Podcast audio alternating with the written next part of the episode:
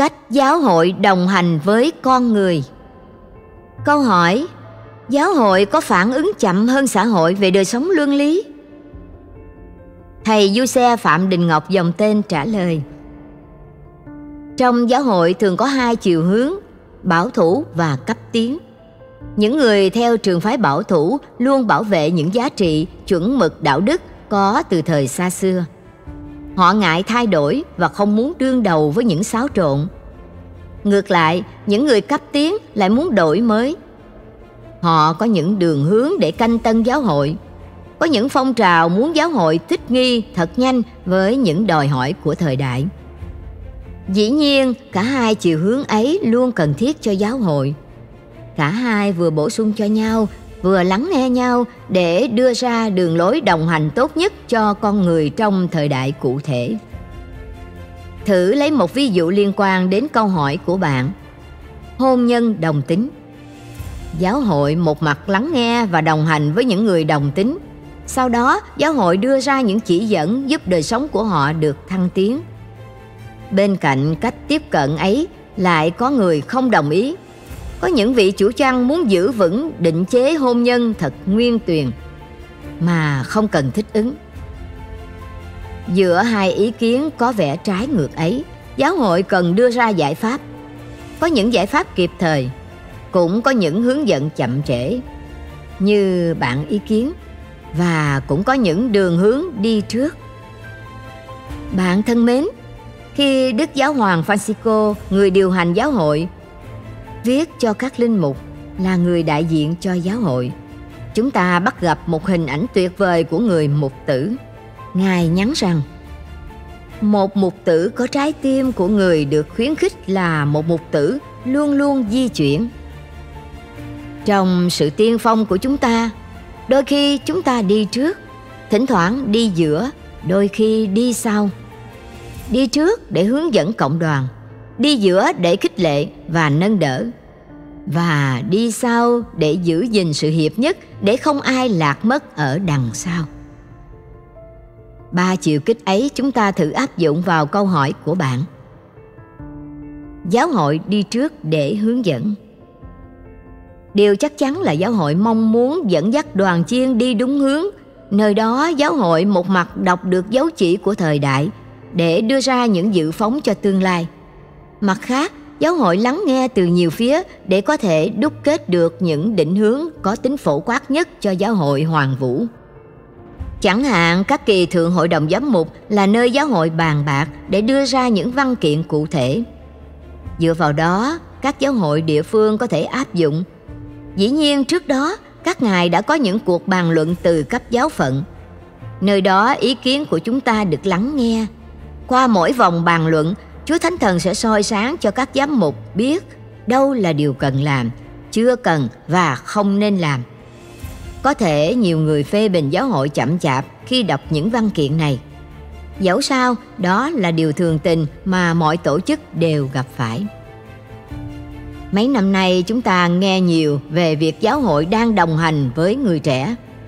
Giáo hội việt nam cũng dành 3 năm nay để đi cùng với người trẻ trên mọi lĩnh vực đó là thành quả của Thượng Hội đồng về người trẻ được nhóm họp tại Roma tháng 10 năm 2018. Giáo hội thực sự muốn đi trước để mở đường cho các giáo phận bước theo. Cùng một nhịp đập của chương trình mục vụ, cùng một tinh thần tin mừng, giáo hội ước mong mỗi chúng ta thêm gần, yêu và theo Chúa hơn. Một ví dụ thời sự khác về đại dịch Covid-19 trong khi cả thế giới đang gồng mình chống dịch, chính giáo hội đã có những chương trình hành động. Một mặt giáo hội đưa ra những giải pháp kịp thời để phòng chống dịch. Mặt khác, giáo hội thành lập các ủy ban có những dự án để tái thiết sau đại dịch. Đó là chương trình dài hơi để chữa lành và cả đời sống vật chất, tinh thần lẫn tâm linh. Hẳn nhiên nơi đó toàn những nhà chuyên môn để đưa ra được phương hướng hiệu quả nhất nhằm chống lại hậu quả virus đang và sẽ gây ra. Chúng ta biết ơn Thiên Chúa vì giáo hội không đứng một chỗ. Nói như Đức Giáo Hoàng Francisco, giáo hội muốn đi ra đến những biên cương để đồng hành với con người. Nơi đó có những dự án, những cuộc đối thoại và chương trình mục vụ. Là giáo dân, chúng ta thật khó để thấy được các ngài phải họp bàn vất vả. Trải qua nhiều thời gian, giáo hội mới có thể tìm được những hướng đi khôn ngoan để giúp chúng ta tự tin tiến bước. Là người con của giáo hội, chúng ta tin tưởng mẹ giáo hội luôn tiên phong trên mọi lĩnh vực. Người mẹ ấy muốn thôi thúc con người hy vọng vào tương lai. Khi đi trước, giáo hội mời gọi chúng ta bước đi trong tin tưởng. Chúng ta không cô đơn. Ngược lại, giáo hội luôn có Thiên Chúa là người đi bước trước. Ngài có cách để hướng dẫn con thuyền giáo hội vượt qua những bão táp phong ba. Đi giữa để khích lệ và nâng đỡ. Tuy đi trước, nhưng chúng ta thấy giáo hội cũng đi giữa lòng tín hữu. Có những vấn đề không thể giải quyết một sớm một chiều, chẳng hạn có nên phong chức linh mục cho phụ nữ, có chấp nhận hôn nhân đồng tính, phong trào đại kết, đối thoại liên tôn, vấn đề di dân, buôn người, vấn đề phò sinh, vấn đề đồng tính hoặc những vấn đề luân lý như bạn đề cập. Vấn đề môi sinh, vấn đề tính dục, tình dục, tình yêu, hôn nhân, ngừa thai, phá thai, ly dị rồi tái kết hôn, vân vân. Thực sự giáo hội muốn ở giữa những khó khăn của mỗi người. Sự gần gũi tạo điều kiện cho giáo hội trở thành không gian đối thoại và làm chứng cho tình huynh đệ hấp dẫn. Giáo hội cố gắng lắng nghe và hiểu từng trường hợp của con cái mình. Hẳn nhiên hội thánh không chỉ là đức giáo hoàng, giám mục hay linh mục và tu sĩ, nhưng đó còn là những giáo dân. Tất cả chúng ta làm nên hội thánh. Khi chúng ta đi cùng nhau, nghĩa là mỗi người có cơ hội để nâng đỡ anh chị em mình. Đau khổ và thương tích nơi mỗi phần người luôn có. Giáo hội là chính mỗi người chúng ta cùng chia sẻ nỗi đau ấy. Vui với người vui, khóc với người khóc giáo hội đi giữa cũng là để nhìn nhận những thiếu sót của mình phản ứng chậm chạp của giáo hội cũng có thể làm một thiếu sót như trong câu hỏi của bạn tệ hơn nữa, những gương xấu trong lòng giáo hội cũng khiến nhiều người xa lìa giáo hội hoặc như nhận xét, giáo hội quá cổ hủ trong lĩnh vực luân lý sao cứ phải làm điều này, cấm điều kia giáo điều và đóng khung cũng là những từ ngữ mà giáo hội hứng chịu từ nhiều phía. Tiếc rằng điều ấy đã xảy ra khi giáo hội ở giữa đoàn chiên. Trong những bối cảnh u ám đó, giáo hội nhận thấy mình phải canh tân. Tạ ơn Chúa vì khi đi cùng với nhau, giáo hội hiểu hơn về giáo dân, giáo dân hiểu thêm về giáo hội. Thật đẹp với hình ảnh giáo hội không già cỗi và cũng không cứng nhắc. Trái lại, giáo hội vẫn luôn trẻ trung. Trong Thượng hội đồng giám mục về người trẻ năm 2018, Đức Tổng giám mục Sydney Anthony Fisher chia sẻ Tôi muốn nói với người trẻ, nếu chúng tôi như là giáo hội đã làm cho các bạn thất vọng, tôi xin lỗi về điều đó. Xin đừng từ bỏ Đức Kitô vì một số chúng tôi khiến các bạn thất vọng thật tốt để chúng ta đi cùng với nhau. Đừng quên giáo hội phải làm một bệnh viện giả chiến để đón tiếp mọi người. Trên những khuôn mặt đau khổ, giáo hội muốn hiện diện ở đó. Nơi những chết chóc đau thương, giáo hội muốn ở cùng với họ. Trong mọi hoàn cảnh buồn vui, chúng ta có giáo hội. Đó có thể là những người bạn, là cha xứ, là linh mục hoặc tu sĩ nào đó giáo hội còn là những lãnh đạo đang miệt mài tìm cách đi cùng với thân phận con người.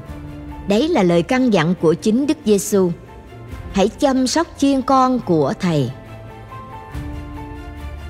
Đi sau để giữ gìn sự hiệp nhất. Đây có thể là phần trả lời trực tiếp cho câu hỏi của bạn. Tại sao giáo hội lại đi chậm trong các vấn đề về luân lý? Chẳng hạn, nhiều nơi trên thế giới cổ vũ cho phong trào đồng tính nhiều nước cho phép phá thai, vài nơi cho phép thụ tinh trong ống nghiệm. Người ta đang ủng hộ lối sống tự do phóng túng, vân vân. Thực tế, giáo hội đã vào cuộc từ rất lâu để đưa ra câu trả lời chung cuộc. Có điều nhiều người thấy giáo hội thường đi ngược lại những phong trào vừa kể. Có thể vì thế mà chính tôi và bạn cảm thấy giáo hội tụt hậu so với thời đại. Dù muốn dù không, giáo hội cũng cần thời gian để nhìn nhận vấn đề.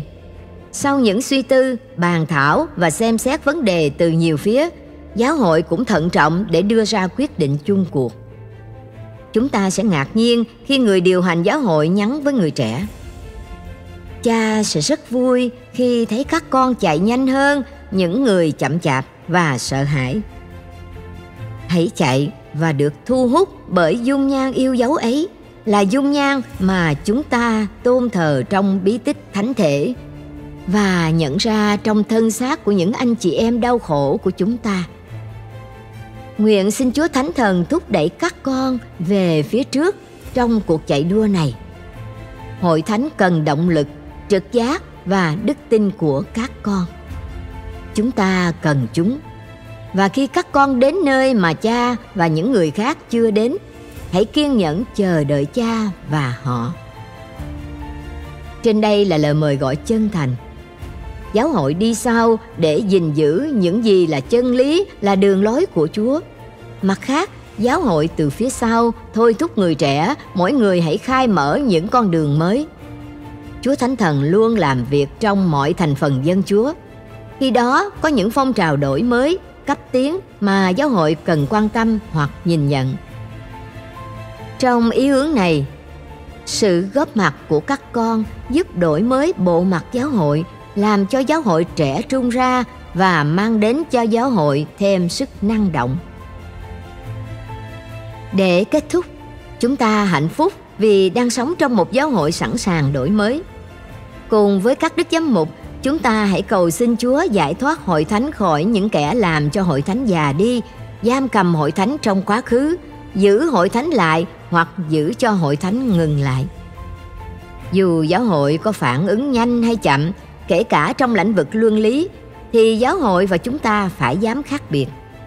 Nghĩa là giáo hội phải nói lên những lý tưởng khác với những lý tưởng của thế gian này. Làm chứng cho vẻ đẹp của lòng quảng đại, phục vụ, trong sạch, kiên trì, tha thứ, trung thành với ơn gọi cá nhân, cầu nguyện, theo đuổi công lý và công ích tình yêu dành cho người nghèo và tình bằng hữu xã hội thân ái